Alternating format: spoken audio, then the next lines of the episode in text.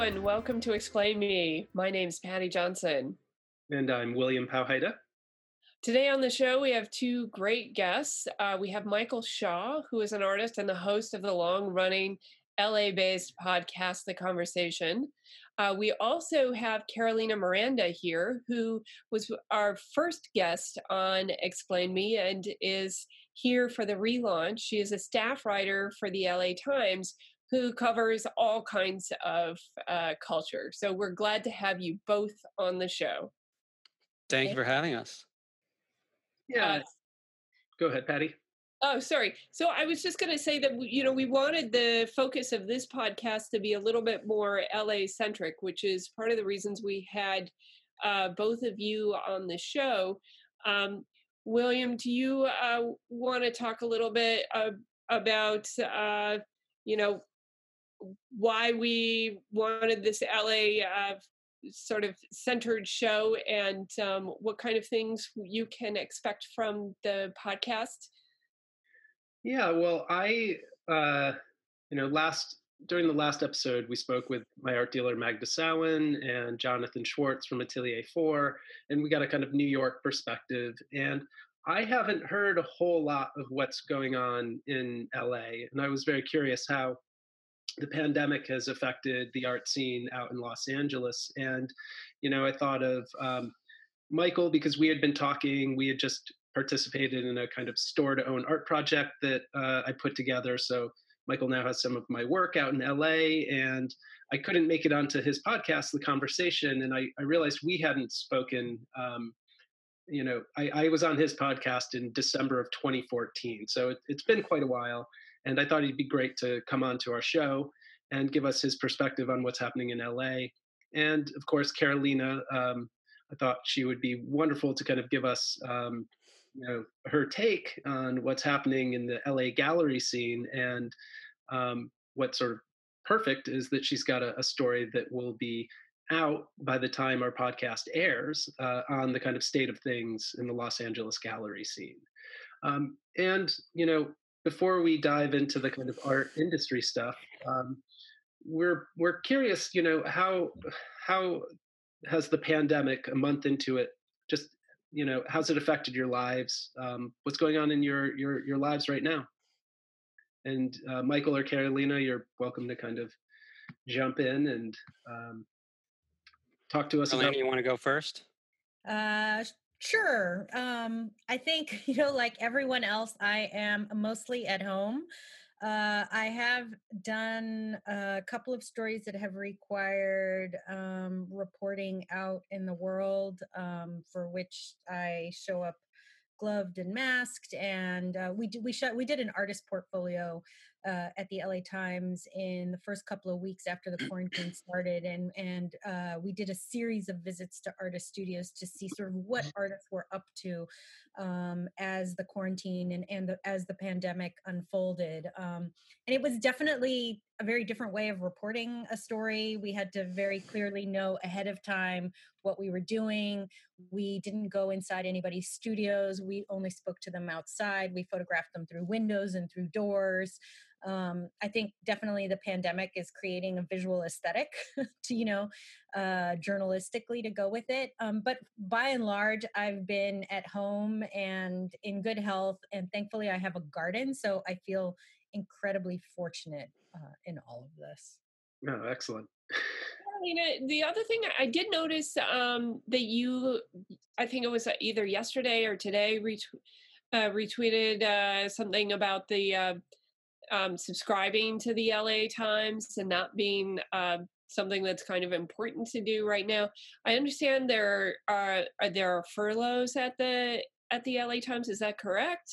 Yes, yes. That I'm sorry, that was the second part of the question you had mm-hmm. asked of how has this affected our sector.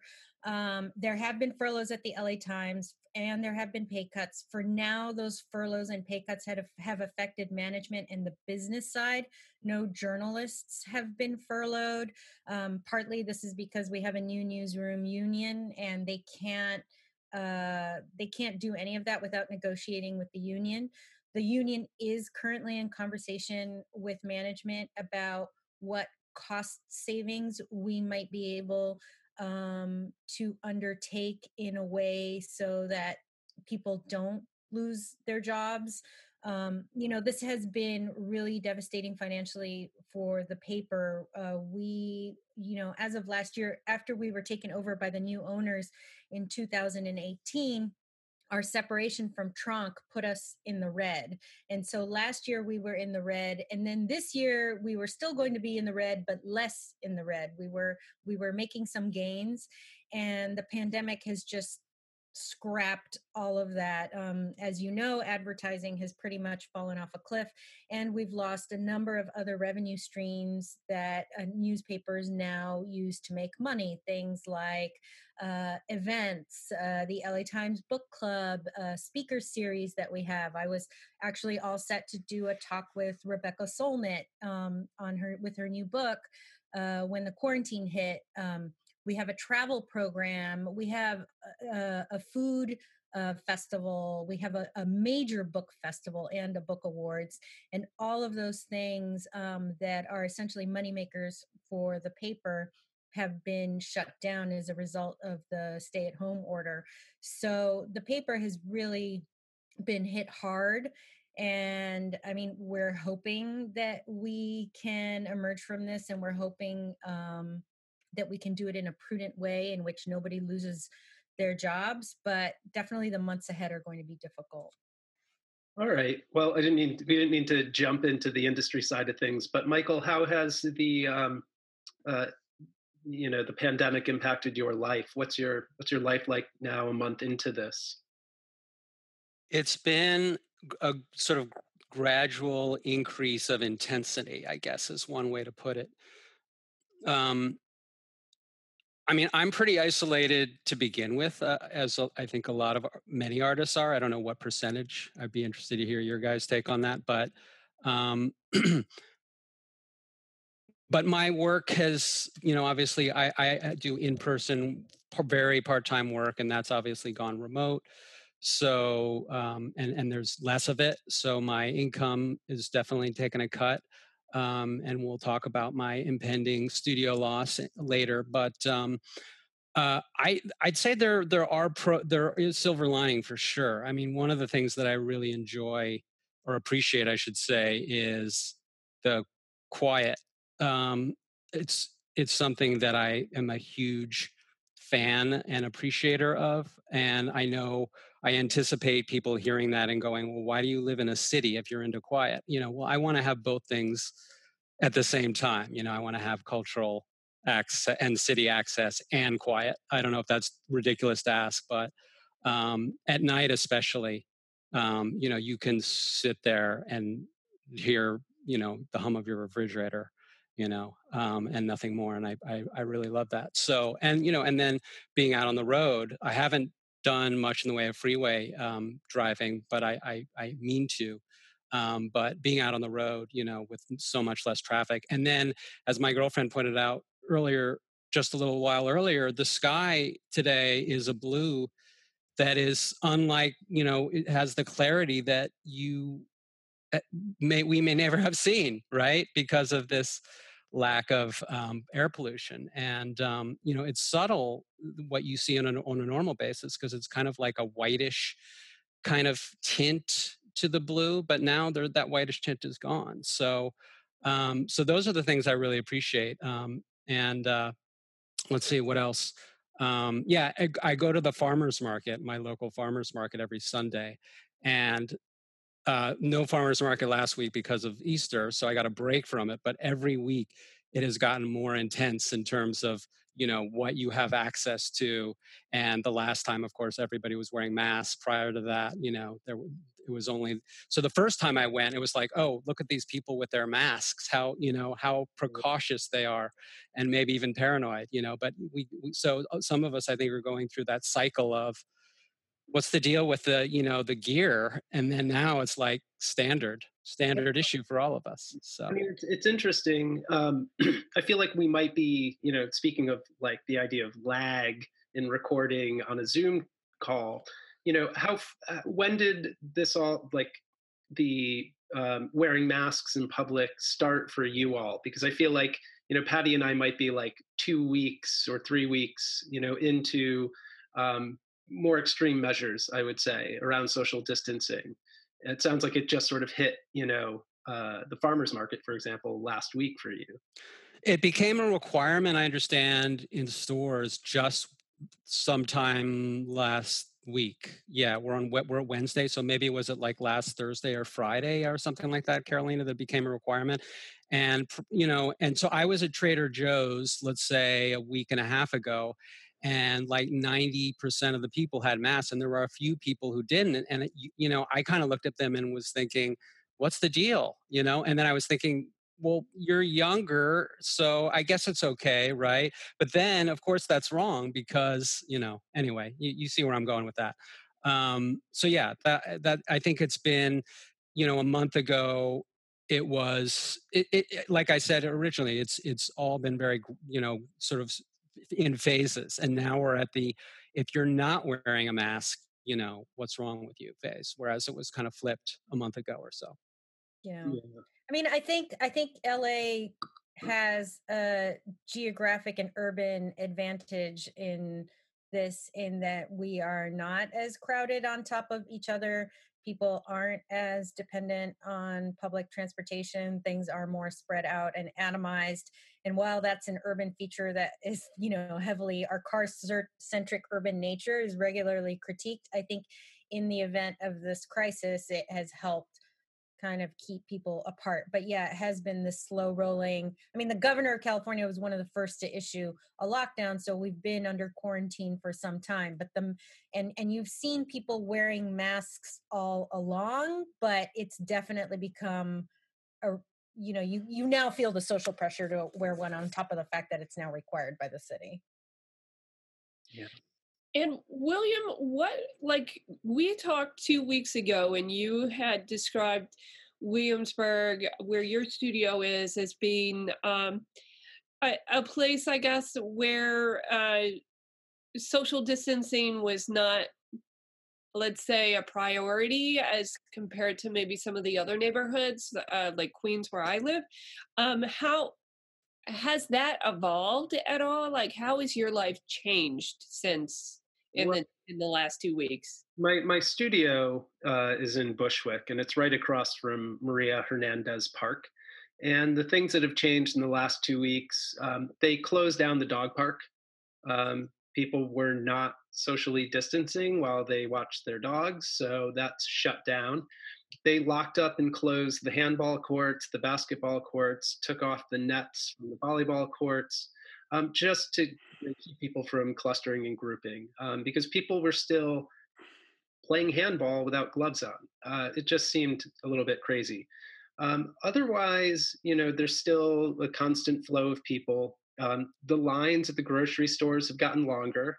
You know, it seems like businesses are taking that more seriously to limit the amount of people into our tiny little New York grocery stores where you can really only fit, like, say, a, a mini cart down an aisle.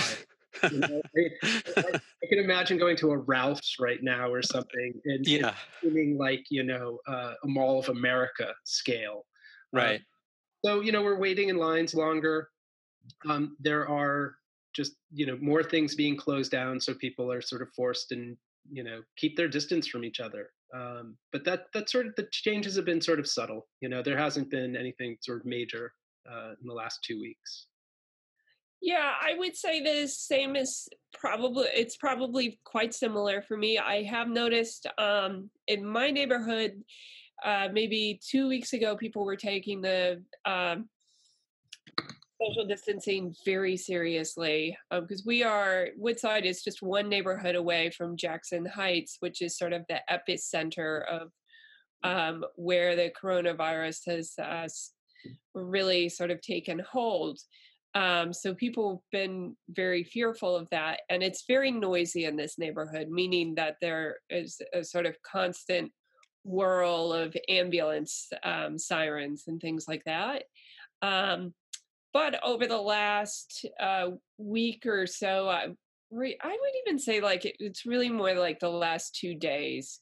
Like the the number of sirens seems to be fewer, and but also that seems to be sort of coincided with people feeling a little bit more relaxed in public, um, meaning the social distancing, not so much. You know, it's uh, people are a little less afraid.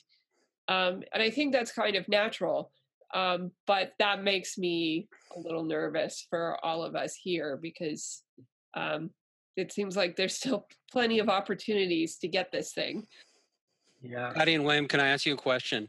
Mm-hmm. Um, how cognizant are you of New Yorkers of great means leaving the city, escaping to their second homes or what have you? So I I only know a few people that have um, let's say uh, a country rental upstate, and I can really only think of one artist couple that it just sort of decamped to that space. Um, I don't know too many people that have uh, just abandoned the city. Most of my community of artists um, are still here in Brooklyn and in Queens.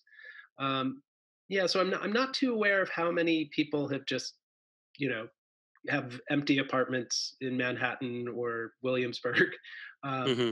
Yeah, I don't have a lot of perspective on that. I would say, Patty, do you mm-hmm. know?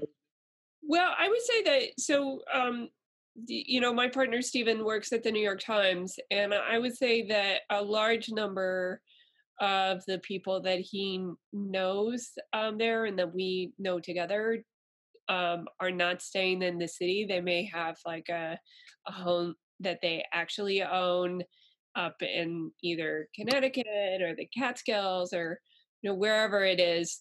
Um, and I will admit to feeling some amount of I don't know what the word is. Perhaps just um, it's a little unseemly, but jealousy. mm-hmm, mm-hmm. to have the means to get uh, to just feel.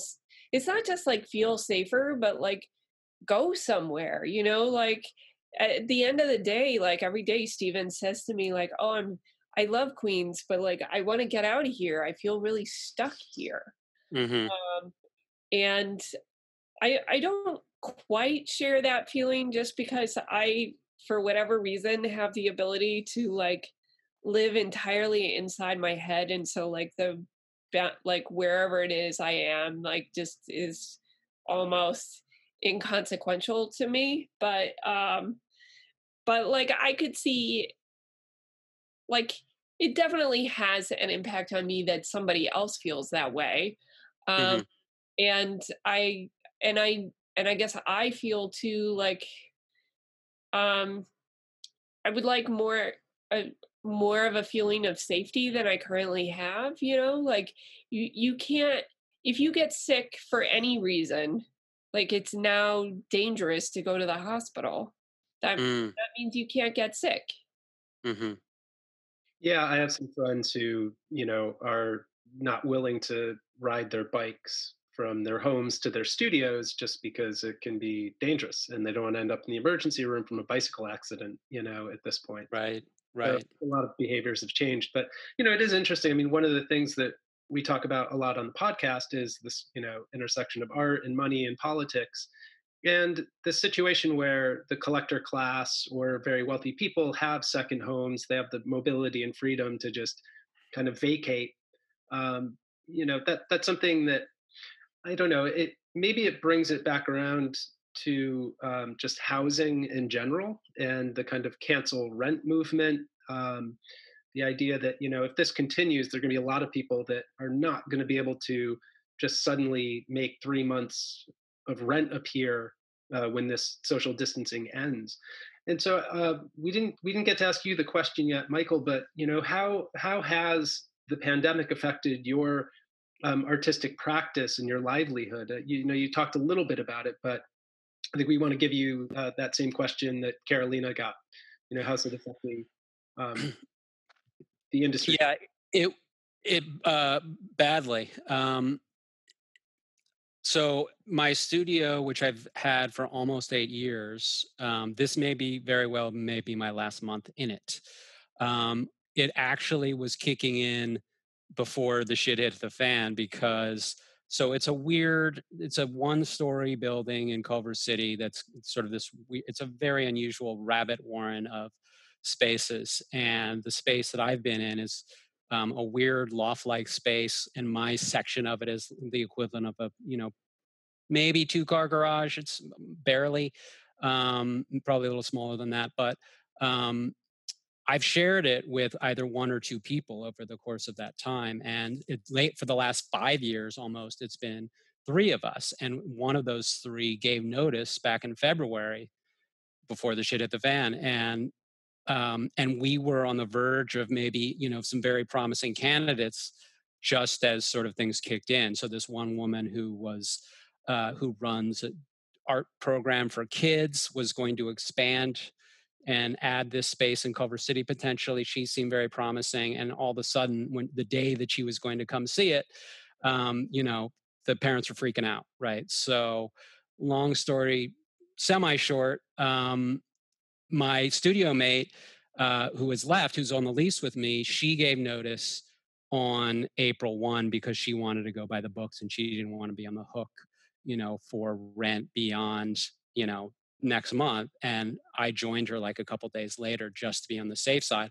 I'm continuing to look for people but you know who is how many people are willing to you know sign a lease for a studio space let alone kind of a very unconventional one now right? So it ultimately comes down to money. I mean i'm and this is like so my situation is always on the verge of collapsing i see in retrospect or you know with a little more clarity. It's i make very little money. I keep my expenses extremely low you know and then you get hit with this and you have a reduction in income you don't have a studio mate you know the studio is going to potentially go away. I'm, I'm trying to work some weird angles uh, with it and i'm i'm going to have a i'm terrified of the phone call that i'm going to have with the property manager probably tomorrow who is uh, I don't think he'll listen to this. He's a he's a big asshole. Um, very unsympathetic. Um, he is represents the spaces to this Reform Temple, Jewish temple, which is which owns the, building, and they basically don't want a deal. So they have a property manager. He's the second one since I've been there. You know, maintaining the spaces, quote unquote, maintaining the spaces and collecting rent from everybody. Um, I actually went over him and talked to this guy at the temple, the, the operations manager, and tried to ask him for, you know, this is an unprecedented time. Can you help us out?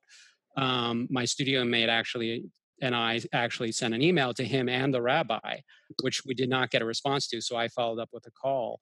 And he basically said, you know, yeah, I get that it's unprecedented, but I need to hear from the property manager. So mm that's what the phone call is going to be like and i i just kind of keep imagining how I, it's going to go in my in my mind and i you know i don't want to delude myself into thinking it goes well so i have basically various versions of how badly it's going to go. Um, so anyway uh, stop me anytime that's i could go on but that's that's the studio situation essentially. so far in new york city um, there no one can be evicted and I don't know if that extends to commercial leases, but there hasn't really been any rent relief, right, Patty, for New York City commercial tenants or artists. Um, you know, we're we're still trying to push that, and it seems like Governor Cuomo is not really into uh, providing any kind of direct rent relief. Um, and I haven't heard you know much out of De Blasio on that. But is there anything happening in LA? Are there any resources um, for artists dealing with similar situations? Well, the LA Tenants Union, which I'm uh, a part of um, on a, on a smaller scale, you know, that's become a very, it's become a bit of a hub for, you know, people without means, you know, because they are facing the situations that you have alluded to, you know. Um, people stop rent, paying rent and it, you know you know 30 plus percent of people stop didn't pay rent in april as as well reported um, and the numbers of people who have come on at least to the meetings if not joined the union have doubled since this thing kicked in um, but just you know to just cut to the chase as far as your refer, reference to you know the government. Um, Newsom, neither Newsom nor Eric Garcetti, the mayor, uh, are providing the kind of you know or, or, or getting in the realm of providing that kind of relief. And in fact, coming up this uh, Sunday is a thing called no rent. It's it's called the People's City Council no rent, no vacancy People's City Council meeting at Garcetti's, which this Sunday, which is going to be basically a, a drive-through protest in his neighborhood with people uh, bearing signs in their car windows. Um, yeah, you know, yeah, I saw something on Twitter. Yeah, uh, yeah, and and I thought that was a very LA thing. Yeah, totally. Yeah, but it's COVID safe, so you know.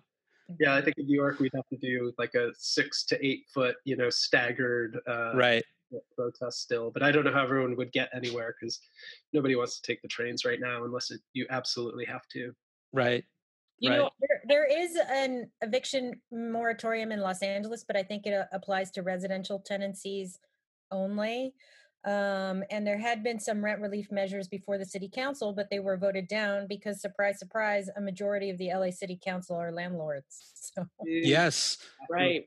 Yeah, our city council is uh, so in the pocket of the real estate board of New York that I just can't expect them to do anything that's going to kind of um, make landlords or mortgage holders, you know, take a haircut on this and lose the income. Yeah, I'm glad, Carolina, you mentioned that because, you know, when you saw on social media that, you know, that graphic of the various council people and the ones that are landlords themselves, I mean, that's just an absolutely, you know, devastating piece of information you know and and you know hello wake up maybe some people might be saying but you know each time you step into that kind of awakening you know it's it really is a gut punch. You know i will say one uh it's just an individual case but it is uh, some something that i guess adds up to a small amount of support which is uh, the where I have my office is um, at 20 Jay Street in Dumbo, and that building is run by Two Trees, so the Walentases, which are very sort of well-known um, art philanthropists, and they have a studio space subsidy program.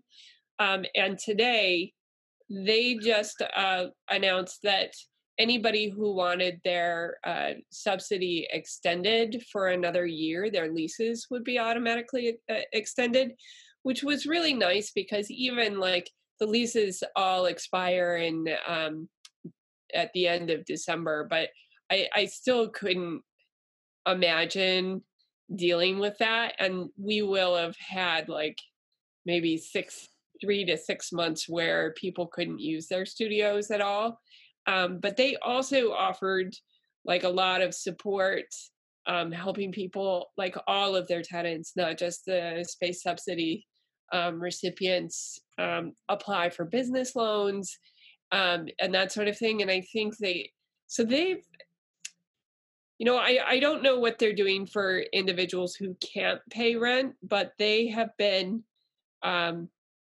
really helpful. And these are people who I think are not without criticism within the uh, real estate world and the art and philanthropy world. Mm-hmm. um, so, but you know, in this particular instance, I do think that they they've they've helped uh, the tenants in the building that I that I am a part of, and they've certainly helped me. Well, and I, I, think it's interesting, you know, Michael, I went back and listened to our podcast from 2014, and we wrapped up that conversation with a rather long sort of section on on what at that point was referred to as the kind of studio crisis in New York City, where you know so many artists were being priced out of studios that this is you know a problem a pre-existing condition for most artists in New York, and it sounds mm. like probably the same thing in LA, where we just don't have commercial rent protections in the good times, let alone a pandemic. And the problem's really only sort of gotten worse over the last, you know, six years. Um, mm-hmm. So, you know, I I don't want to say it's a silver lining, but if this does make people more aware of how connected their politicians are to the real estate industry, um, how that influences policies that don't protect, you know, any sort of commercial tenants, not just artists. Um, you know, I, I, hope that's something that maybe you know can start to come out of this. Um, but you know, I guess I'm just not terribly optimistic, having been engaged in trying to get even a very small public policy like the Small Business Job Survival Act passed at the New York City um, at our city council. It just it you know it's been something that people have been trying to get for over 25 years in New York, and we can't get it. And so, mm. you know, oh, been really frustrating. Yeah, I, I, hope at the end of this that there will be a look at, at what is out there for commercial tenants. Um, you know, at least residential tenants, they're they're discussing possibly a rent freeze for rent stabilized uh, tenants in New York City. And that covers mm-hmm. a lot of people that would be most impacted. But you know, this is this is part of a much sort of longer um, discussion and and a, and a, sort of pre-existing problem. I would certainly say um, that you know hasn't changed a whole lot since the last time we spoke about it six years ago. Yeah, great point. Yeah, I mean that. I remember again prior to all of this kicking in, at being at a, at the tenants union I'm, I'm so there are various locals i think there are in the neighborhood of eight or ten locals around the city and i'm part of the west side local um, so i've been going to that for about six months and i brought up at one point um, just i actually think i brought it up to, to one guy sort of in private um, about my studio situation and uh, maybe i brought up to the group and somebody said uh, yeah, there you don't there aren't much in the way of protections for commercial spaces. So that seems to be you know a, a, a given when it comes to commercial real estate. You know, it is heartening that so many people are joining the tenants union or at least going to the meetings. But meanwhile, what is happening with commercial spaces? Yeah, that's definitely there's a a long road to, to hoe when it comes to awareness and action in that front. I think this is a great opportunity um, to kind of bring it back to you, Carolina, because you were engaged in a very long effort to unionize the newsroom um, at the LA Times, which you were successful at. And what you described, you know, when we first talked to you about um, what's going on in the industry, you know, the union's been able to kind of keep salaries from being cut or employees from being furloughed yet. Um, so I, I don't know if you want to, you know, kind of come back to um, what's sort of happening at the LA Times. And it, like a, the, the second part to this question is in New York, there was a huge wave of unionization effort um, efforts within the museums uh, to, to create unions and get better working conditions for um, arts workers. And uh, right now in New York, we're seeing a lot of museums furlough, uh, fire, and end contracts with employees, and yep. we've even seeing some kind of targeted firings uh, at other companies um, to kind of undermine unionization efforts. And uh, you know, I I'm just kind of curious if you want to jump in on on any of that and how it's um, yeah, I mean, we had been seeing that here. The unionization effort in museums was something we had been seeing in Los Angeles. I think the Marciano Art Foundation being a very famous example of a museum staff that tried to unionize, and uh, the owner just shut down his museum in a huff uh, in response. Um, what we have seen so far in terms of layoffs, I'd say in terms of uh, it's really been uh, Hammer and MoCA, and uh, there's one other museum whose name is escaping me right now the Museum of Tolerance that have laid off or furloughed workers at this time. Uh, the Museum of Tolerance is already unionized, um, and these furloughs are presumably furloughs in that they will hire these folks back uh, when they reopen. Um, MoCA was a bit more complicated because they were in the process of negotiating their contract when the layoffs happened. It was numerous part-time employees, including many of the service and and forward-facing um, uh, staff of the museum. But then the museum followed.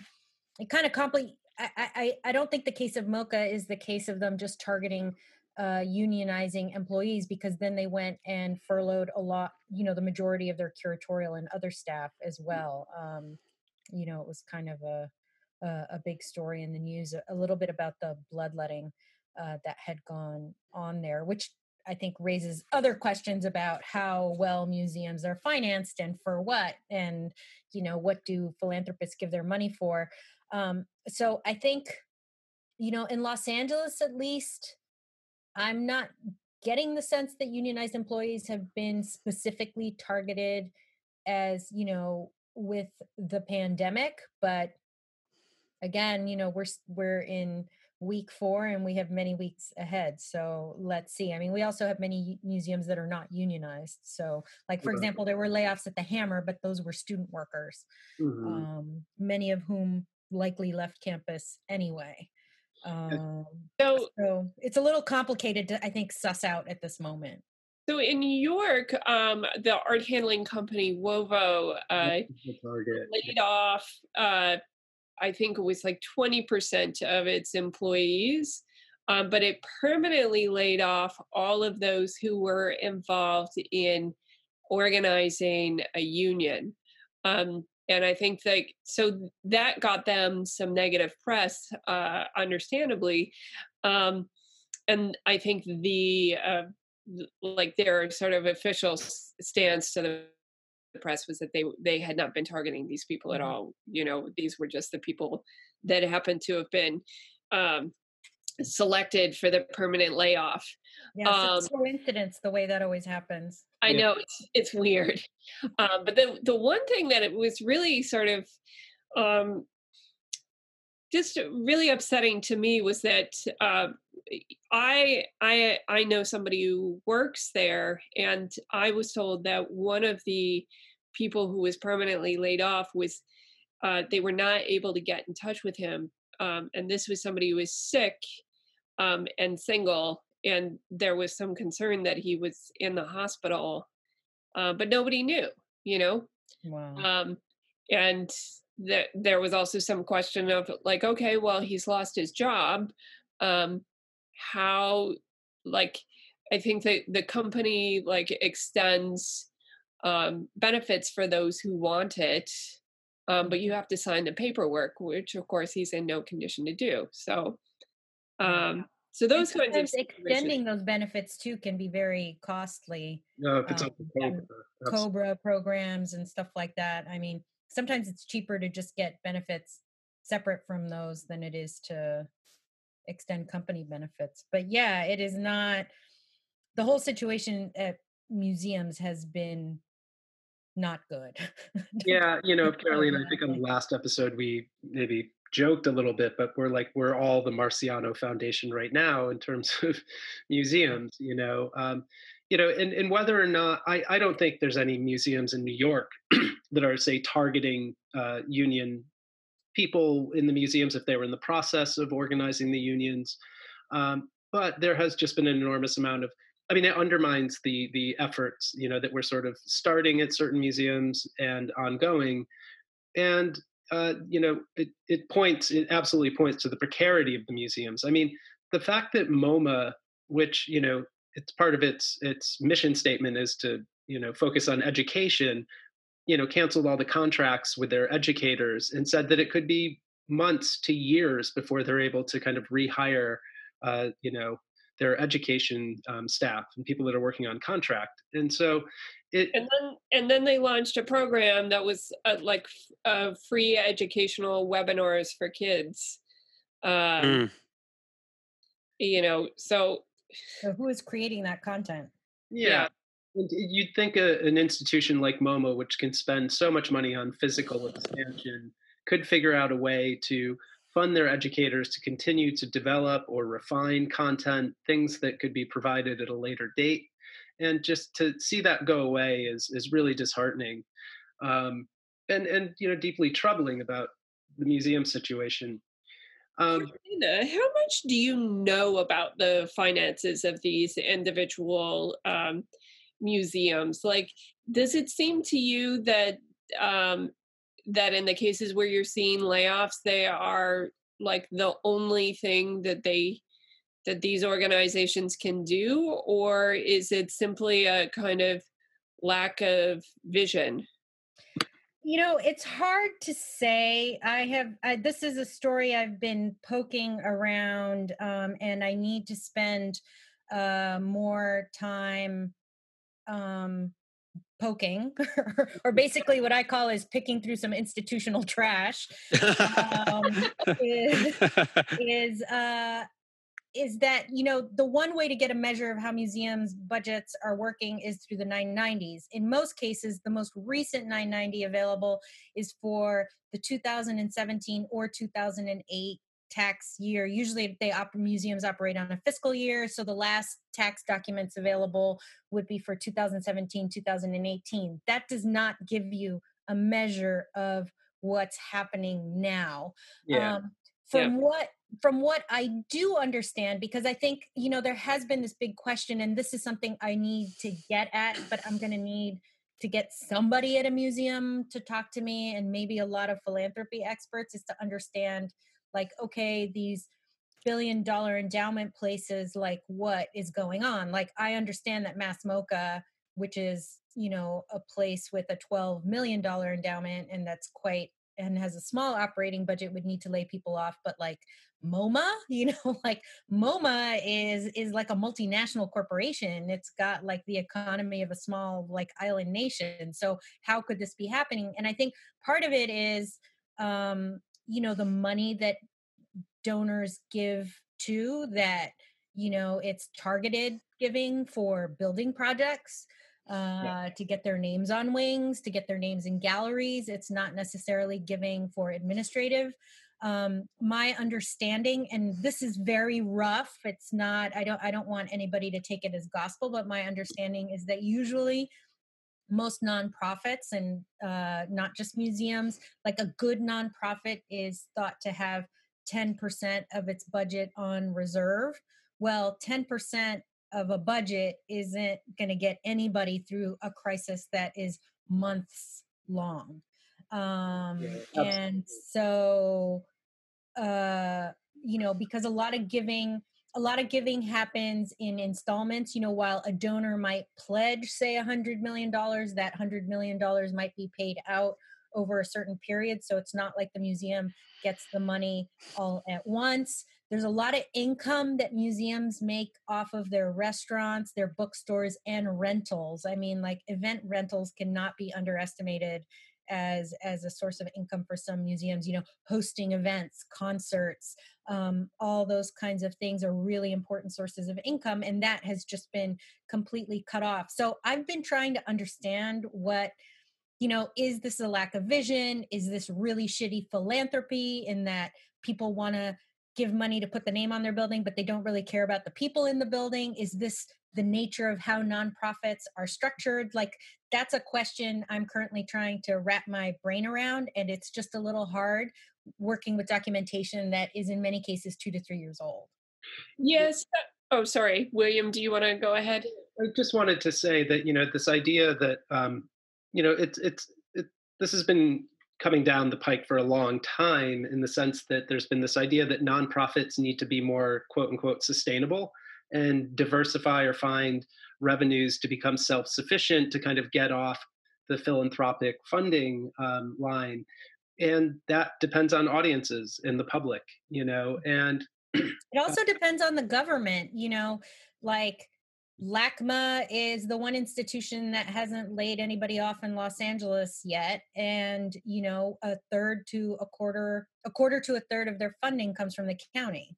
Absolutely. So if you if you have an institution that is you know more independent from ticket sales and revenue, there can keep people on to some degree. But I think a lot of that that push to become sustainable and self sufficient has been coming from the kind of patronage side. You know, uh, you could look at the Met and why they needed to suddenly, you know, after many years, starting to charge um, admission to people from out out of you know New York and New Jersey, really and the, this this seems to be kind of you know basically just like a neoliberal concept that you know the arts need to support itself. And the wisdom of that you know in the long term may not be so great. And right now it's very clear you know uh, when those audiences are gone for smaller institutions they're in a lot of trouble you know? And and if there isn't that kind of public or government money uh, for arts and culture um, you know the situation gets a lot more dire you know mm-hmm. uh, in in three months six months to a year um, one of the uh, documents that I was looking at, and I think it might have been from the Center of Urban Planning or something, they said they found, quote, our research found that nearly all small and mid-sized arts organizations are facing slash, slashed budgets and reduced staffing, and many are teetering on the brink of insolvency. With their doors shuttered and all in-person events either canceled or postponed, organizations and venues are losing months of revenue needed to just stay afloat. You know, and many have been forced to lay off staff uh, and consider indefinite closure you know and um, that that situation you know that precarity existed before the pandemic and now we're really you know seeing it you know how it plays yeah. out now that, it's on fire you know that uh so that was i think you're quoting from the center of uh, urban futures, uh, futures. Yeah, and um so th- that report came out and it was focused on um, new york city um, nonprofits. And one of the things that I guess I'd sort of been wondering about relative to uh, the the museum conversation and the arts organizations is to what degree you know an arts organization um, might be a little bit more nimble than um, you know a giant museum that has like so so much overhead.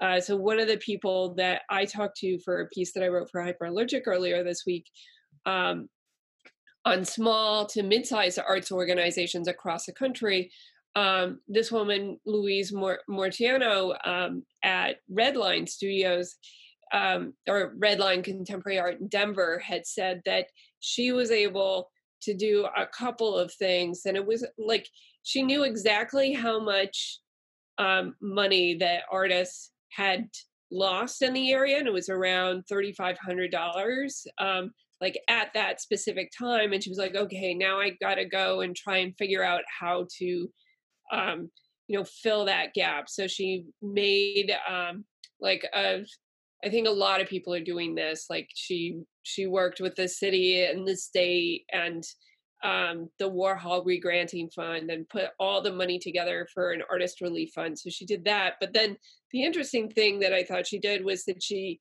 um, she worked with the homeless shelters and employed artists, and so she um, to make masks for the homeless shelters. So she was able to get a grant, a sort of joint grant, um, to do that. And she has like hired 10 artists to make 2,000 masks. And I, you know, to me, that was sort of once somebody says something like that, it's like a very obvious solution. Um, but at, nobody else had talked to me about doing anything like that. Um, and she hadn't laid off anybody. Um, and she had said to me, you know, if I even had a penny in my wallet, that would be going to somebody on my staff or mm. like some way to support the people that we're supposed to be supporting. Right. And I thought that was the message I wanted to be hearing.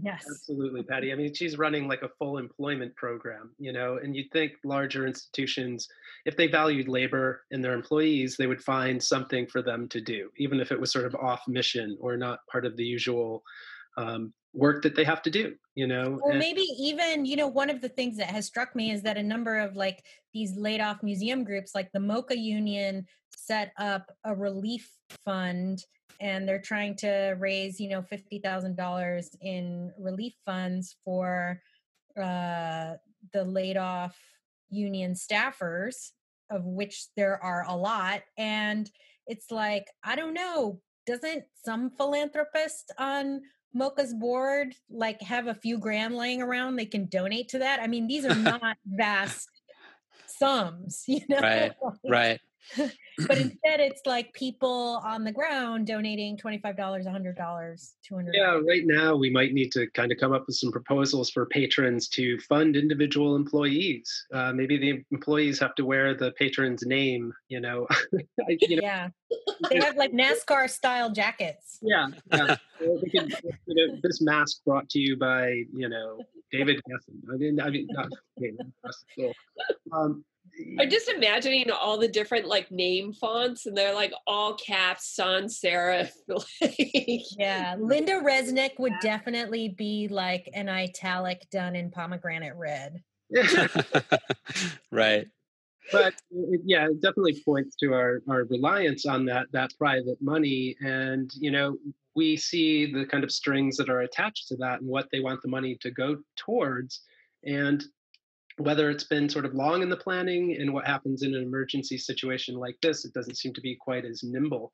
I, I saw one thing in your piece, Patty, that I I'm not sure exactly which institution this came from, but she was talking about a city received 20,000 applications and only had a million dollars to distribute. And that's like $50 per application if they distributed it ev- evenly. And so, you know, the kind of need is not not being met you know, in most cases when it comes to grant money or just, you know, funds that have been made available. That seemed to be a, a kind of perfect example for me for the level of funding that's sort of out there, you know. Yeah, absolutely. That was uh, Liv Moe at uh, Verge Contemporary Center for the Arts in Sacramento. And um, I mean, I thought one of the more salient things she said, uh, uh, while kind of communicating about her the the organization's particular situation was that she felt like funders were always telling her to to to try and find partners and she was just like i'm not going to partner my way out of this. Like what we need is funding. And i felt like that was a very clear statement because when you're the other thing that she had talked about was that when you are a, a nonprofit you are kind of and you're trying to fundraise you're you need to have some sort of a happy story or some sort of something that makes somebody feel good for giving you money like they're they that empowers them in some way. You know you never want to like a donor doesn't like to feel like they're just rescuing someone. Um, right right. but that's what's ha- that's what's needed. You know so fundraising is really challenging in this environment because what's needed and what works are two separate things. So the way that you communicate about things the um, the money you need is maybe not entirely um, this it's painting a, a very particular kind of picture that's tinted. Um, you know it's not the clearest uh, financial picture that that should be given i think. how do you make a compelling argument against you know patronage and private funding because if it has to come with feel good narratives and stories that make the funders feel good and that their values are sort of being um, represented you know it, it, makes a case for more public funding where maybe it's you know less tied to uh, a rich person's feelings. Yeah. I, this the philanthropic thread of this conversation continues to remind me of the book that I've been reading over the past six weeks, maybe, um, on Giridharadas um, Winners Take All, which is about the lie that is philanthropy. Essentially, uh, the the, the basic overall premise is that um, the the there's so much corruption uh, or you know the, the scales are weighted so poorly overall in the way that um, money is made on the front end, then philanthropists come in on the back end to try to make things better right yeah. and so and that and that speaks all the way through the you know um, the the pretty message, you know, or the or the the heartwarming message and whatnot. And it's very easy to imagine that philanthropists in a time like this um, will be taking care of themselves more than you know jumping in and taking care of people. I mean, that well, seems to be proven out so far, doesn't it? Yeah, David Geffen was Instagramming from his boat and was like internet wow. from it. right.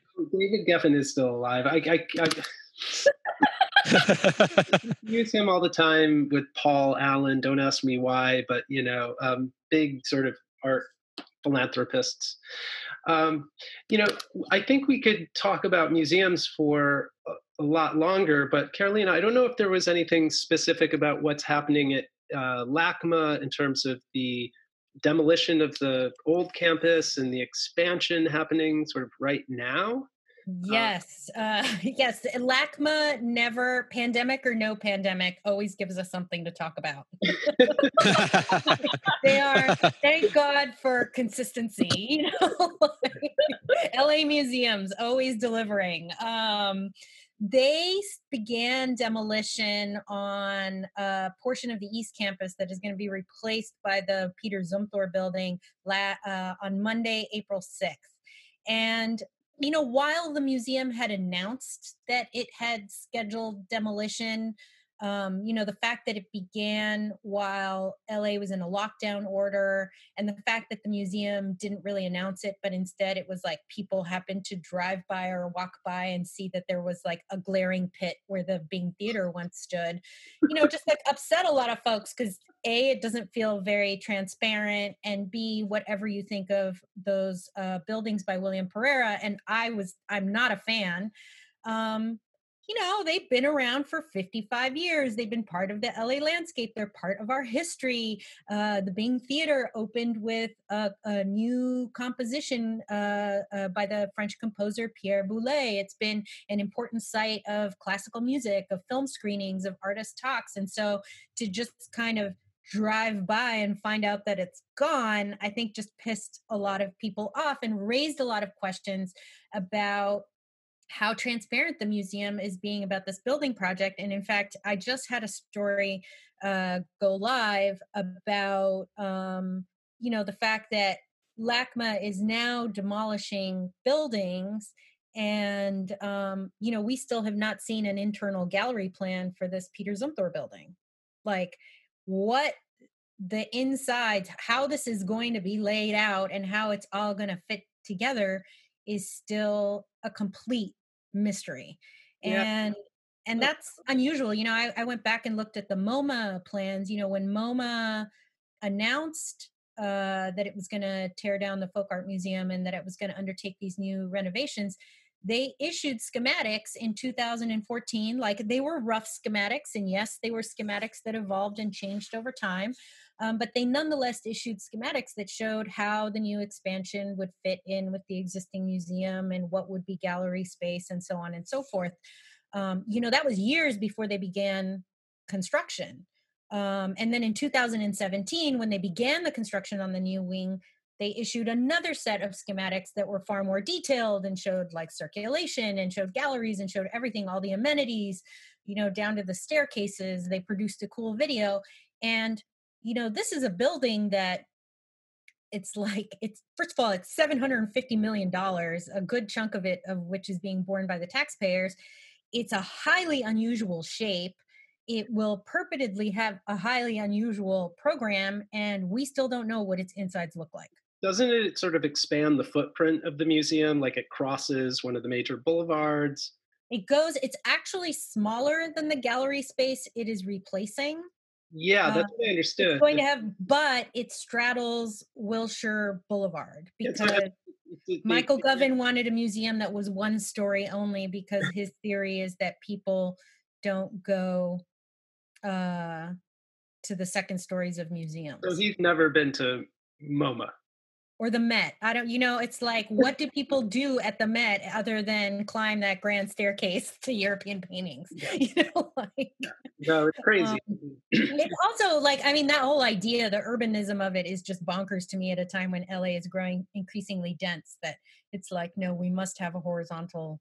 Yeah, we want to sprawl out, increase the like physical footprint of the building while shrinking the amount of gallery space inside of that, which is counterintuitive at best and probably just terrible design. Um, yeah. And also, like, I think, you know, bad financially for the museum because by expanding over Wilshire, they're taking over a parking lot that the that LACMA currently owns uh, on the south side of Wilshire, where the building is going to land. Um, now that land which maybe could have been sold off or developed as a real estate project to give the museum money for a rainy day or say a pandemic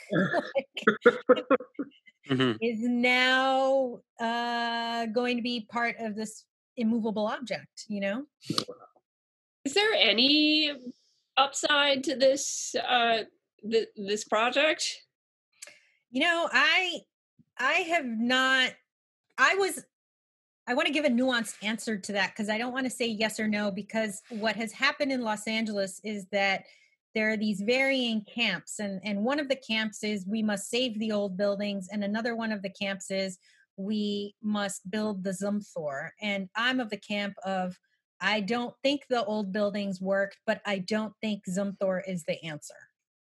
I guess let me put it that way.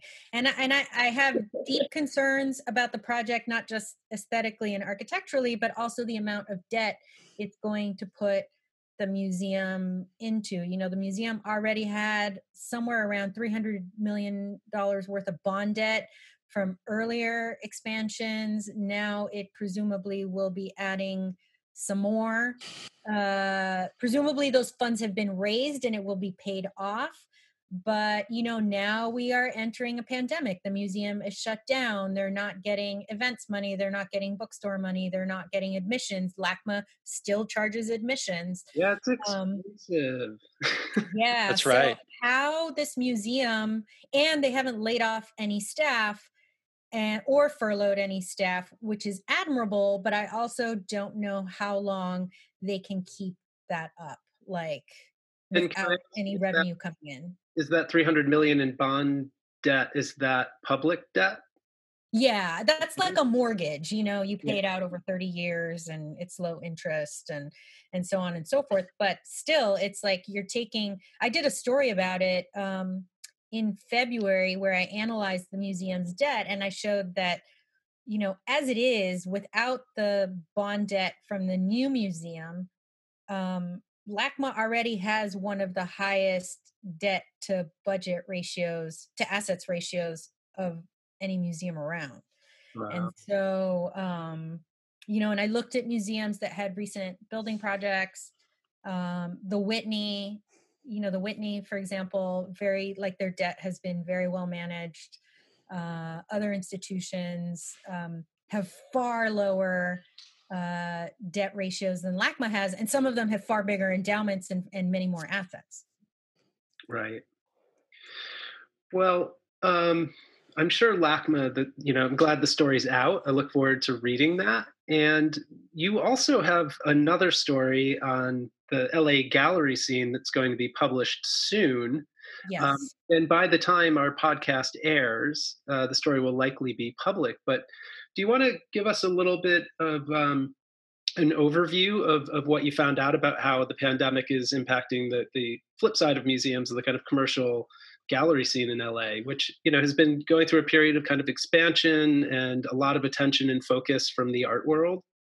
Yes, yes. I mean, you know, I, I don't know anybody that I don't think uh, there's like uh, this tradition of the New York Times style section writing about our blazing international art scene like every two seconds. Um, I, you know, I did. I, I had wanted to do a thorough look. I've been wanting to do thorough looks at how this is affecting different aspects of the art world. And um, with galleries, it's always difficult because they're privately run businesses. Uh, gallerists aren't always inclined to tell you honestly the challenges they are facing. You know, uh, art is sold uh, on buzz, uh, on a combination of like buzz and hype and art speak, and it doesn't necessarily do a gallerist good to tell you that they might be hurting you know, if you go to an art fair, every gallerist is always selling out. like, right. or they're, nice. doing amazing and yeah. gangbusters and whatever.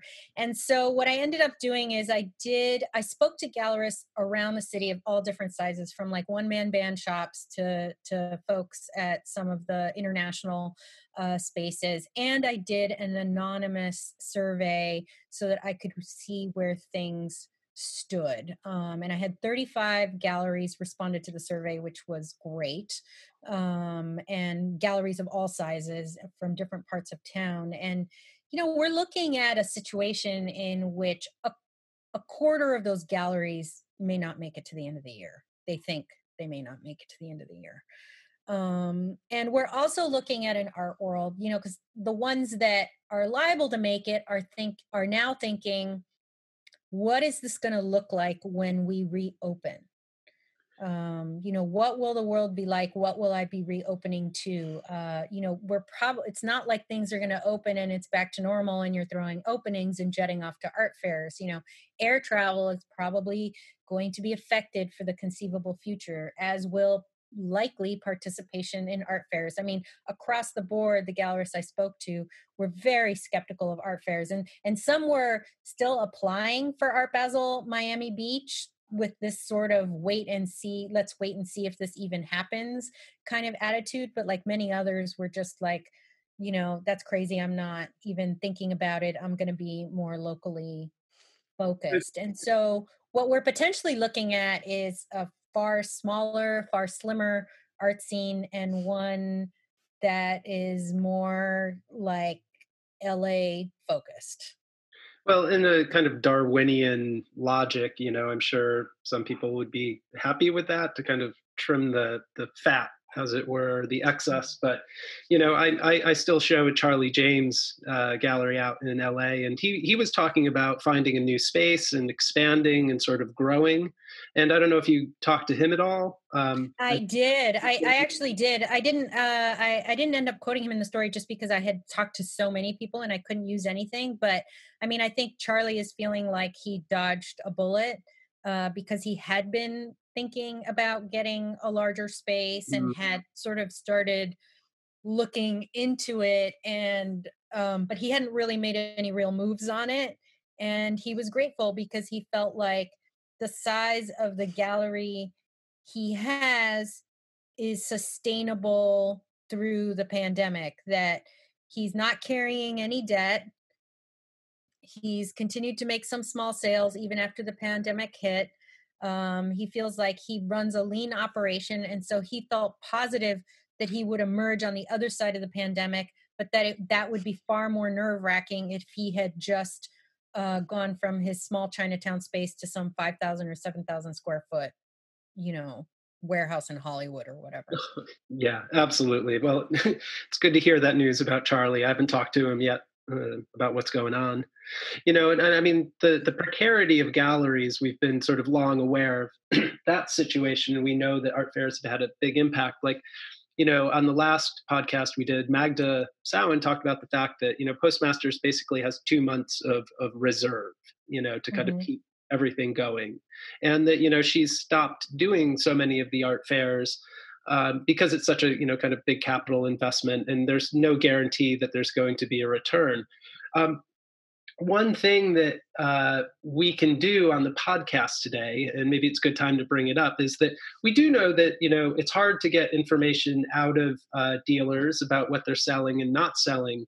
But the Dallas Art Fair opened yesterday, and yes. all of the galleries have listed whether well, one thing that's nice is the prices are all available and you can make a sales inquiry uh, if the work is not currently on reserve or already sold.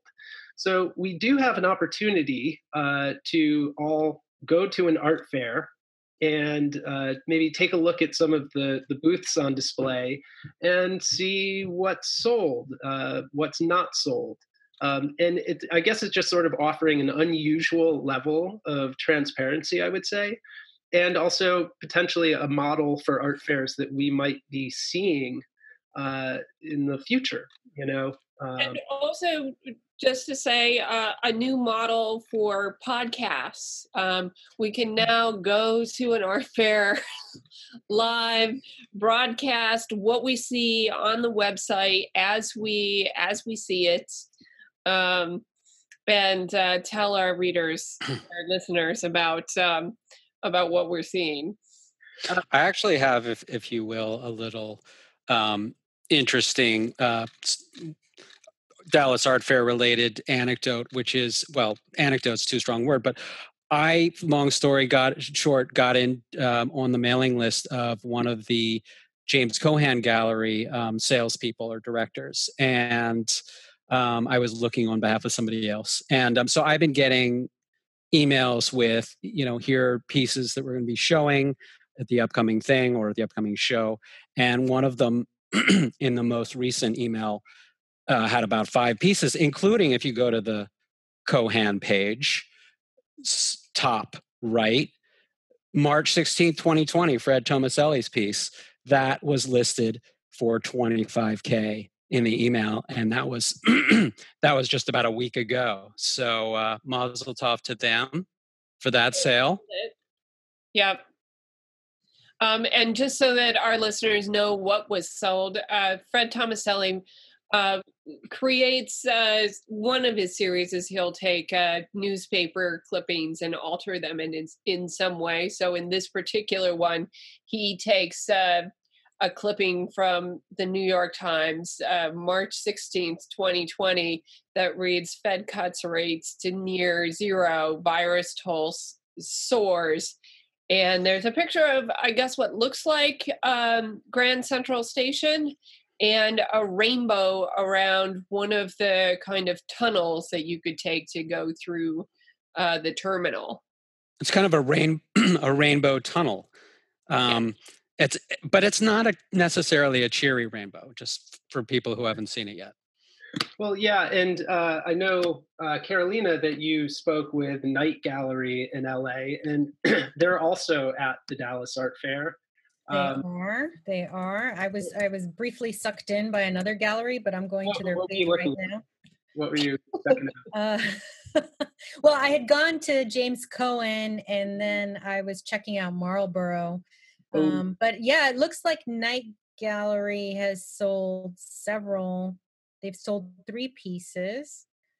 Um, the artist. Four pieces, five pieces. Wow um but again you know this also this still has the transparency of squid ink because i'm like did these sell before the fair even started because that's the whole racket with art fairs is you know they send the email to the collectors before the fair has even gone up and then half the work is sold before i mean it's like why do we even need art fairs if they're just going to email a collector and the collector's going to buy it through an email. Well, this right. is what we talked about the last podcast is that, you know, you have galleries and I think Deitch in your article, you talked about the fact that Deitch is trying to create a new kind of communal platform for a bunch of the LA galleries. Um, yes. that, you know, they're rebranding websites as, you know, online viewing rooms to kind of create that sense of exclusivity, uh, you know, something sort of special for the collector class. Like, you yes. know, and, and the art fairs have clearly been oriented and built for that particular audience. You know, most of us go and um, with some level of trepidation and are not terribly thrilled to see art, you know, in a kind of traveling trade show all the time. You know, I, I mean, I'm trying to. I personally try to visualize like all of these like wealthy collectors on their couches and their choners buying fourteen thousand dollar paintings. Well, and clearly, and Patty, you you brought up a point that you know these sales may be happening online, but you know what's going to be the delay in getting work. You know, there's not a lot of art shipping companies that are able to operate right now as essential businesses. You know, is this stuff all just going to get FedExed? You know, twenty thousand dollar paintings. Uh, well, yeah, and what does that do to the the um, the art shipping business. I mean, one thing I think is kind of funny about the way some of these online viewing rooms get branded is that they're described as like private viewing rooms and like in the middle of a quarantine like I, the last thing i want to hear about is like you know some private experience i want to see yeah. people vip some vip i got an email about some vip something or other and i'm just like oh fuck that yeah. Right.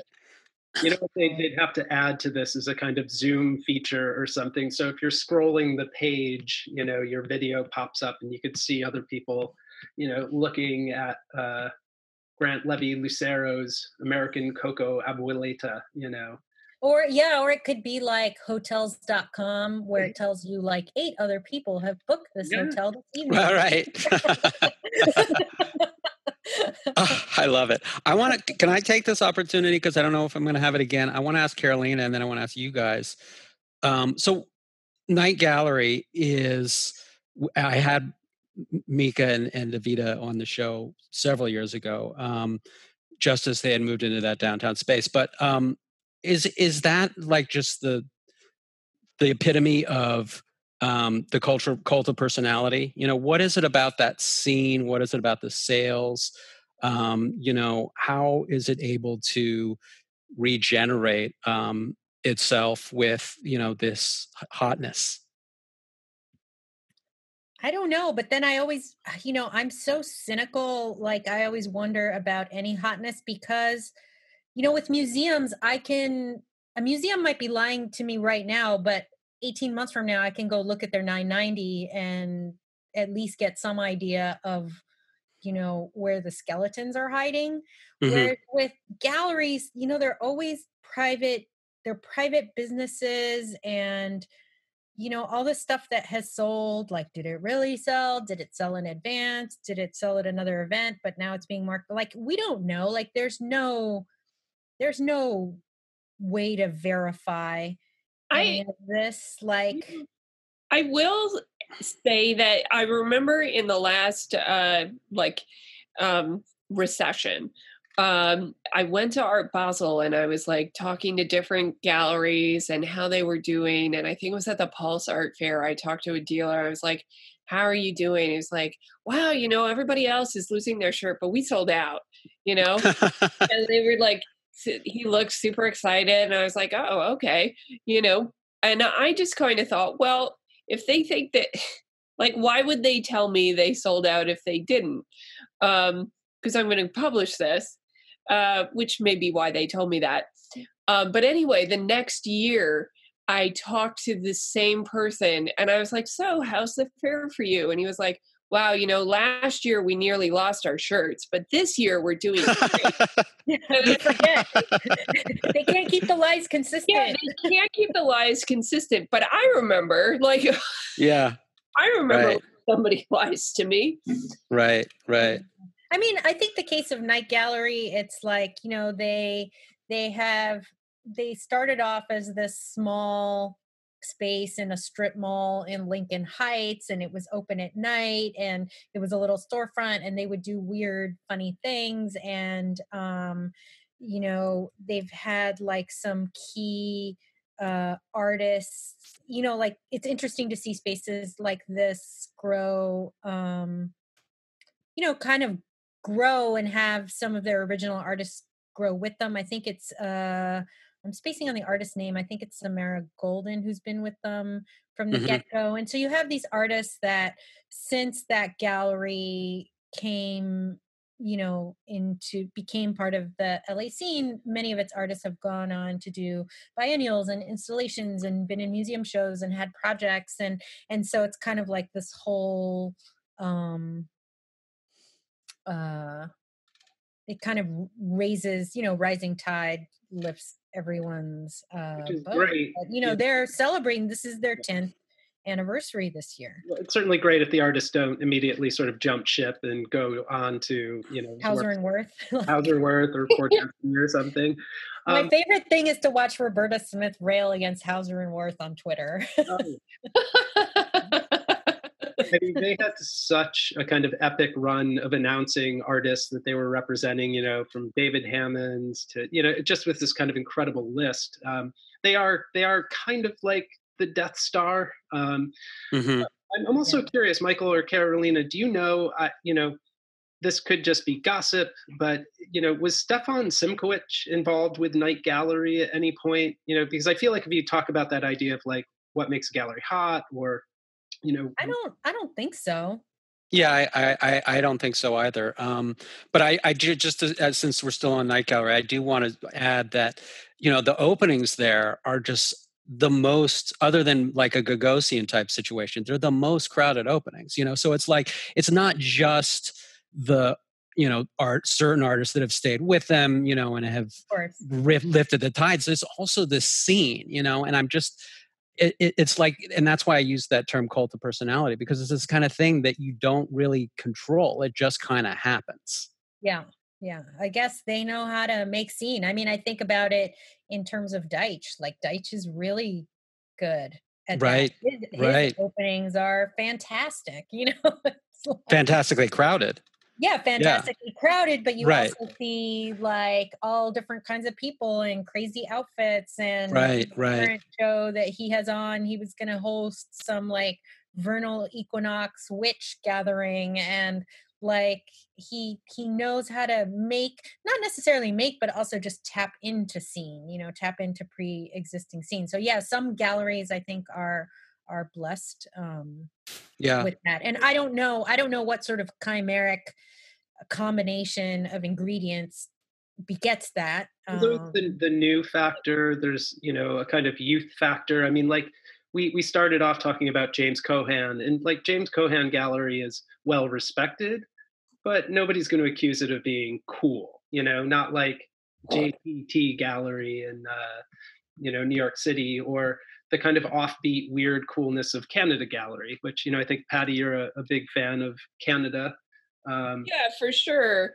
I mean, I would say that I think there's a distinction between um, galleries that are able to uh, cultivate a scene, or maybe a nicer word for it would be a community, and galleries that do extremely well um, financially. You know, sure, sure. They don't always go hand in hand, although sometimes they do. Like you can, a, a gallery that has really um, sort of well attended openings that seem to be really hip um, may often may often not really attract the people who are going to buy anything at those particular openings. So right. Right. Yeah. Yeah i'm just scrolling through the whole gallery's offerings right now what are the what are the analogs of a night gallery in new york or or or even deitch which obviously used to be in new york well, Deitch has a New York space now again. Oh, okay, right. Mm-hmm. Yeah, so I guess the analog to Deitch is Deitch. Deitch, right. exactly. Although, I mean, I think maybe uh, the the closest analog to him would be the Hole, um, mm-hmm. because Kathy Grayson runs that uh, gallery, and she worked for Deitch as a director for many years. Um, mm-hmm. Mm-hmm. There's there is a kind of lineage there. Yeah. Well, you know, I mean, Karma Gallery is uh, not a terrible analog. Um, JTT is probably a little bit smarter than Night Gallery, but uh, mm-hmm. another analog. Mm-hmm.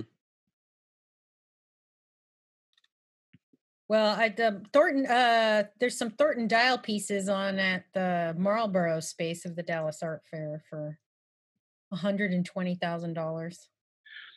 Oh, Marlborough. comment right now. yeah. Um, one, Patty, I think we we both uh, when we jumped on the Dallas Art Fair website, one show that kind of struck us as maybe being a little bit um, unusual and really interesting is Bill Arning's project, an appropriate response that was a collaborative exhibition uh, curated, co-curated with uh, Ben Tischer, formerly of um, now I'm going to space on his gallery's name, uh, Invisible Exports. But now goes under the name New Discretions. New Discretions. Yeah. Yeah, this show is really great. Like lots of um I mean lots of figuration uh like we've we saw at Canada, but I mean, I think there's really like some trademark Ben Tischer work in here, just like sort of very strange, like sexually charged work. Um, it's semi creepy things like there's uh, Susan Anderson um, pigment print of uh, just a Kelly, Kellyanne Conway bust with her mouth sort of open, and she's this ghostly, very ghastly figure. It's pretty creepy. Yeah. I mean, knowing Bill Arning, you know, there's certainly a queer aesthetic to it. There's a transgressive aesthetic, and there, you know, I know I love Ben because you know he's political, but he's not sort of politically correct. He'd rather be politically incorrect and push any kind of boundary. If I had eight thousand dollars, which I don't, I would definitely buy one of these Genesis P-Orridge uh, collages. So, oh yeah, thinking, I was thinking the exact same thing. my recommendation, and you know, I, I'd give a shout out to Steve Locke's um, sculptures that he has uh, in the show, and I guess Steve just won a Guggenheim Fellowship, so congratulations to Steve. I'm just looking for the Steve Locke. Oh, these. So uh, for our listeners, the Steve Locke. uh, sculptures are sort of upside down um, heads. They're made of hydrocal and have um, nails in the hair that kind of uh, look like its own. They look like, you know, coronaviruses, but with faces on them. Mm. right. Three three zero. Yes, more Corona than uh, student three three eight, which is the title of the the work. Oh, this was the one that you were looking at, student three three eight. Mm-hmm. Well, you know, both of them. Uh, right. There to discuss. Um, but yeah, I think it's you know sort of one of the more interesting finds. Uh, you know, I, I, I haven't been through all of the booths yet, and I might not click through all of them the way that I would, you know, at least walk through uh, a booth at the Dallas Art Fair. Um, but this is a great find. You know, I think this is one of the stronger um, exhibit online exhibitions I've seen in the last month, actually. So I'm glad we sort of took the time to poke around on the, or at least visit the Dallas Art Fair. Are you guys looking at a lot of online exhibitions? Because I I find it honestly a little intolerable. No. Yeah, I'm I'm with you, Caroline. I was, in fact, I was just going to ask William. You know, because I imagine that you and uh, Patty, you know, for your work are doing it to a certain extent, but as artists, you know, you have a little bit more leeway. Um, I have not been doing it. I'm only on probably ten email lists, and I've got, you know, I've clicked a couple of times, but it it just it feels it doesn't feel right to be going into an online exhibition you know you want to be proactive and you know seeking stuff out not reactive i think for my for me anyway yeah go ahead patty yeah i mean i i definitely am seeing i guess more online exhibitions than i would if i weren't which is a good replacement for all the art i'm not seeing in person um, and when I say a good replacement, I say it's the only replacement, therefore a good right. replacement. Um, but I like, uh, you know, I don't necessarily find the uh, the experience all that interesting, and part of that is that I like to go see art with other people and talk about it, and that's really difficult to do when you're just clicking through images um, one of the things that I tend to become a little bit more aware of, you know, is the eh, kind of the layout design of, uh, you know, of an online exhibition. So for this one, I, you know, I don't really like that it's uh, designed in the same way that like you might go through a booth. There's no easy way to uh, like once you're in the the galleries uh, page, you can't just skip to another gallery's page. You got to go back to all the rooms and navigate that way. It's a pain in the butt. Mm-hmm. Uh, so, like, you know, you end up thinking about UX design, and I don't know, I find that stuff sort of interesting, but um, when it's bad, you end up thinking about UX design rather than what you're looking at. Well, and I, I, think that brings up an interesting point too. Is that like my my inner modernist, you know, or sort of purist is like I don't really want to. I want to see some of the art in person if I really think it needs to be experienced in person. Um, the other side of that, you know, I do want to see interesting projects that make use of of being on the internet. You know, not just a platform to show me an image of something that I really need to see in person. Um, you know, and so I, you know, I, I think I tweeted out that if people wanted to see an interesting project, uh, they could go back and look at Mark Amerika's Grammatron, which is an early hypertext from 1997 that was sort of built for looking at and experiencing on a browser. And you can't go see it anywhere else, you know, mm-hmm. way to do it. I mean, I've been intrigued by that, that more institutions haven't, I mean, internet art, especially places like the Whitney that have had internet art projects on their website that museums have not taken advantage of that and instead are trying to show us paintings online. Do, do you know yeah. what I mean? Exactly. Exactly. Yeah, it's definitely a little weird. I mean, there uh there's that show well now what the um well now dot what the fuck um that was organized by Faith Holland, uh, Wade Wallerstein, and Lorna Mills, which is just an animated gif show. I thought that was a really good um, show. One, because it was sort of designed like chat rooms from the early 90s. So you could go all of every artist, there were like, God, 80, 80 some odd artists.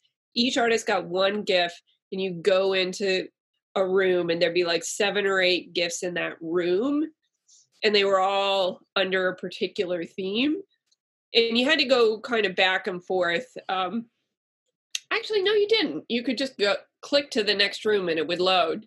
So it was i thought that was a really fun exhibition particularly because like now when you look at animated gifs if you find like typically you're finding them through giphy or on your phone or something like that and they're all like they all have to have certain meet certain community standards and there's some invisible algorithm that pulls up like what you're seeing so you don't know necessarily like why you're not getting a particular gif that you that you would see in this show so it's just filled with things that like break the community standards like would never be popular enough to come up in a search algorithm anyway but are really kind of extraordinary works of art so and, and really complex and like uh, 3D rendering in some cases, like lots of porn, like a real kind of anything goes uh, aesthetic, and I I love that. Oh yeah, this is I'm I'm enjoying this. This is the kind of thing I feel like we are at this moment that is about the internet. Like let's call on people who make internet to make internet rather than trying to just make paintings in a quote unquote viewing room, which is really a nice word for website. Like, yeah, yeah. went to the Dallas Art Fair website, people. I, I, I, love that the art world has made that a thing because it's like it, I see it quoted in the art media, like so and so launched their viewing room. I was like, motherfuckers, it's a website. Like, nice you know? Not even that sometimes it's just a link to somebody's database you know? Yeah. What about like, wait, wait, till i debut my view my writer viewing room. What about um uh virtual reality uh art? Um you know i think there's that's been a little bit more common in galleries but of course there's the monetization and privatization factor right? So that uh, so if it's a an artist of some market value they're not going to make that available publicly because it's well, it's the same as owning it right? I saw i don't know i don't know the website url for this but i think i saw Jacolby Satterwhite whose work is a kind of vr experience sometimes with headsets other times just you know projected on a screen but I think I saw like a, a kind of three dimensional world gallery space where you could go in and kind of navigate and look around and see the work um, that maybe included his work. But I, you know, I, I, I, certainly think there are some things that are getting pushed out into the world that might not just be about you know being restricted because of their commercial uh, value. You know, one of the things that we were going to try to do if we didn't visit the Dallas Art Fair um, I had emailed uh, Darren Bader's website to see if we could all get an early version of this beta app that's like an augmented reality app where we could have all opened up our phones and pointed it at our various spaces. And apparently, like a giant, you know, gorilla comes flying into the space on a magic carpet.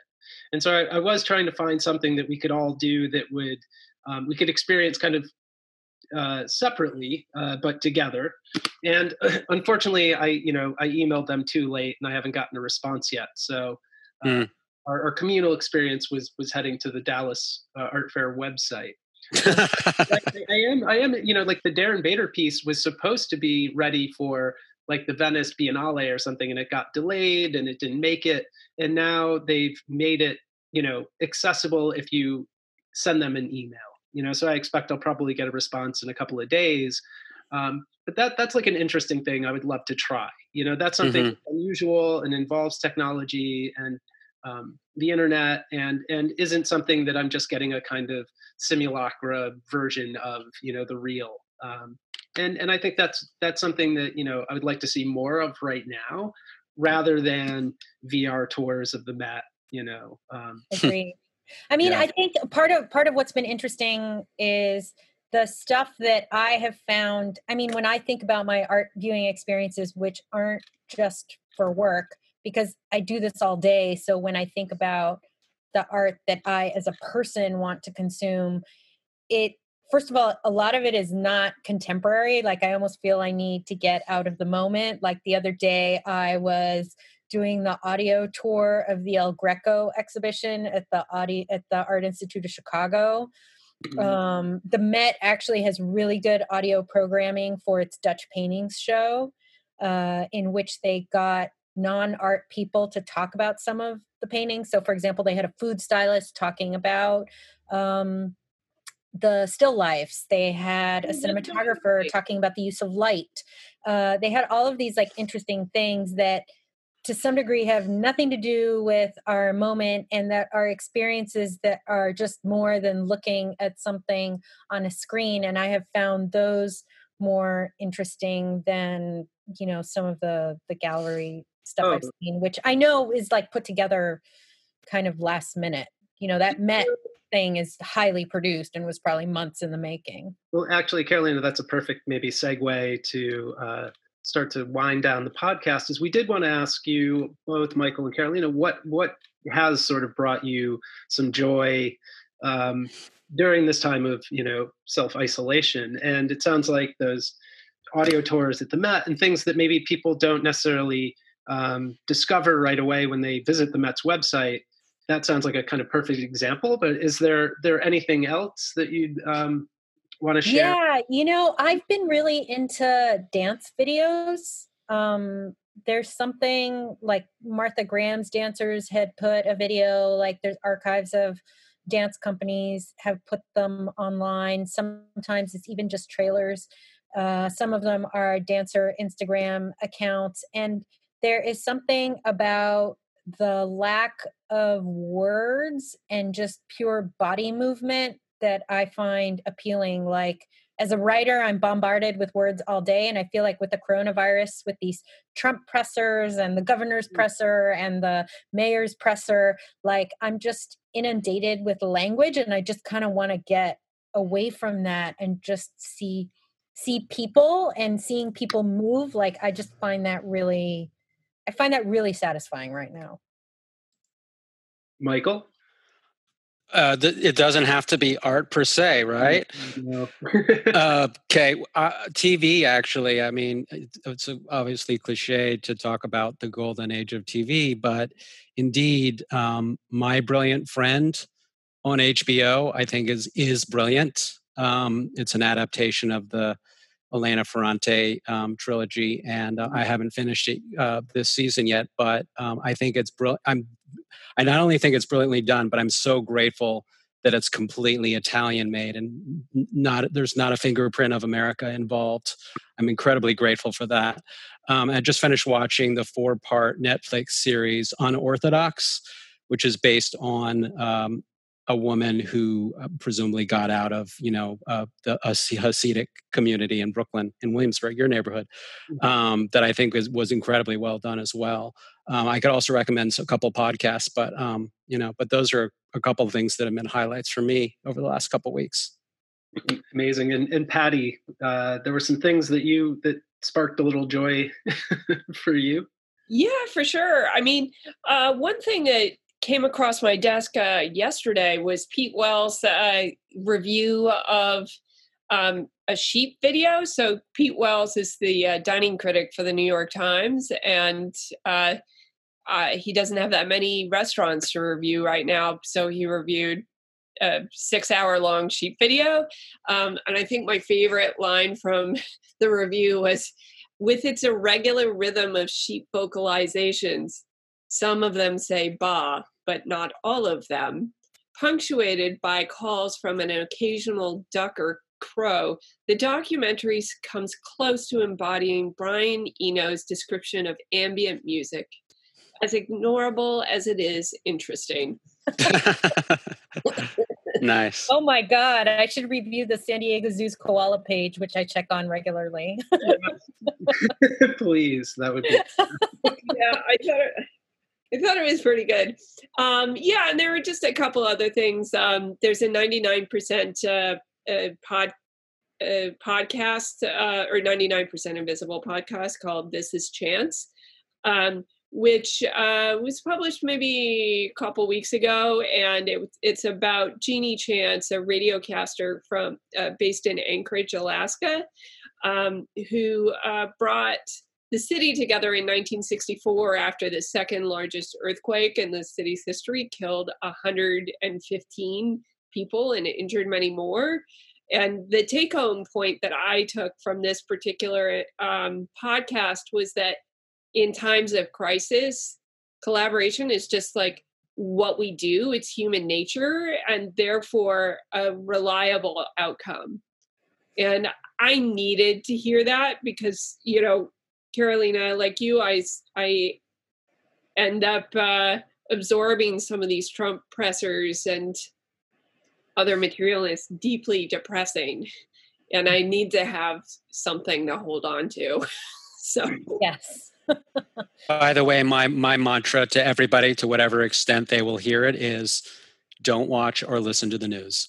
I know that's kind of um, irreconcilable for most people, but um, but that's the healthiest way to stay sane.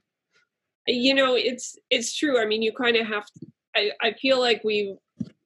I don't know how not to look at the news, but I definitely have to limit uh, my consumption of it. Which uh, actually, my last uh, recommendation is the uh, the article that ran in the New York Times last week, the weirdly enduring appeal of Weird Al Yankovic, mm.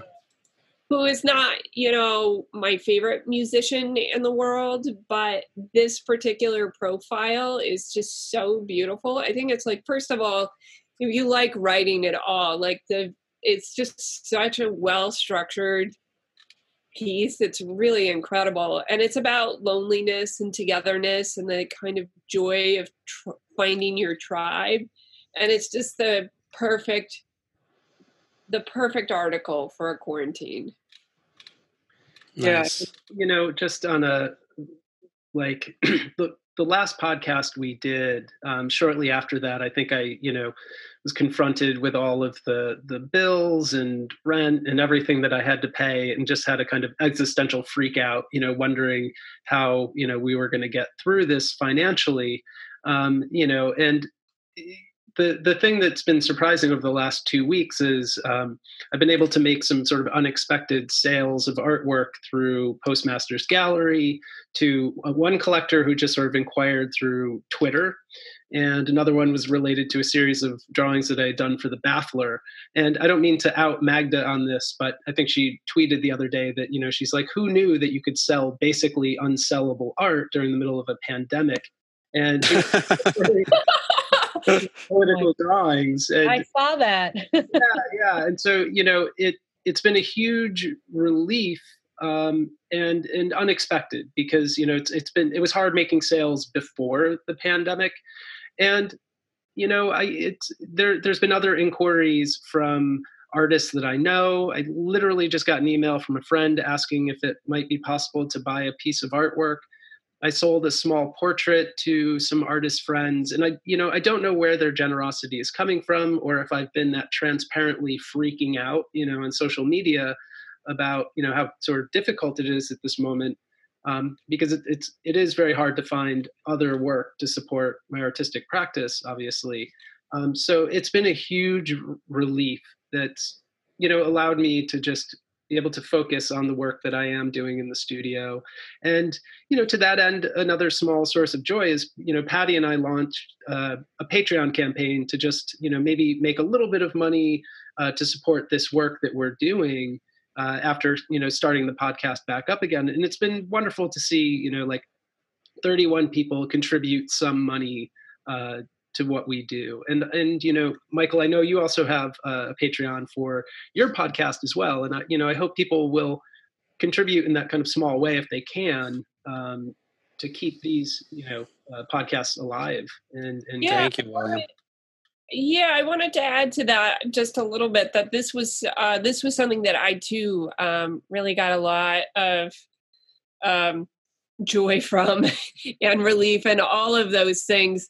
And you know for our listeners this is something that we really like it literally every time we got a new patreon subscriber we were texting each other and we were excited because that like for us that's you know we're we're not in this to make uh a lot of money. Obviously we're not going to but like this was something that just i think really gave us the freedom to do this uh, and that that was just it's really exciting and it's incredible this you know all four of us in this conversation in some way do rely on subscribers whether carolina it's you know the la times especially now that there's yeah. a decline in advertising revenue from corporate sponsorship that you know it really is about the readers and same thing michael with the conversation podcast having people contribute something. You know i think you know some of our more popular episodes maybe had 3000 listens or something. And if you know if we get 100 people to contribute something you know it's going to go a long way in making sure that we do this you know at the bare minimum a couple of times a year several you know a few times a year. And we'd like to do it you know monthly. And you know on some level it would be a great thing to do every two weeks but we're not quite there yet you know? Mm. yeah. Yeah and but i do think that the patreon um, campaign really uh, i think solidified what i had heard in that uh, podcast this is chance where like in uh, times of crisis and it's really not just the the patreon campaign i think we're seeing it around but in times of crisis collaboration really is something that we we do do mm-hmm. um, and that's I something I, it is it has been interesting to see people come together in really interesting ways during yeah and it's it's you know I, I, can be critical sometimes of crowdsourcing because it's it's like we're passing around the same kind of tin cup sometimes. But you know if that's what it takes right now we have to do it. You know i just became a member of hyperallergic you know i was sort of joking that they they only have an emerging artist category and it's like $60 a year. So i was like hmm, maybe i'll go as a mid-career artist and pay $70 this year but you know that's pretty much half my my my take of uh, the first month's Patreon for Explain Me. right. Yeah, That's very transparent of you. Yeah. I always I try to support the places I read because I feel like you know I'm getting something out of that. So. Yeah. Absolutely. Yeah. Yeah. Yeah. Well, I want to thank you both, Michael and Carolina, for taking some time to talk with us about so many sort of subjects that, that you know, I think the museum situation could probably get its own episode at some point, but, um, you know, this was great to have you both on. Thank you so much. It was great yeah. to talk to all you guys. Yeah, thank you so much for uh, for having me. I really appreciate it. Likewise. All right, we will talk soon.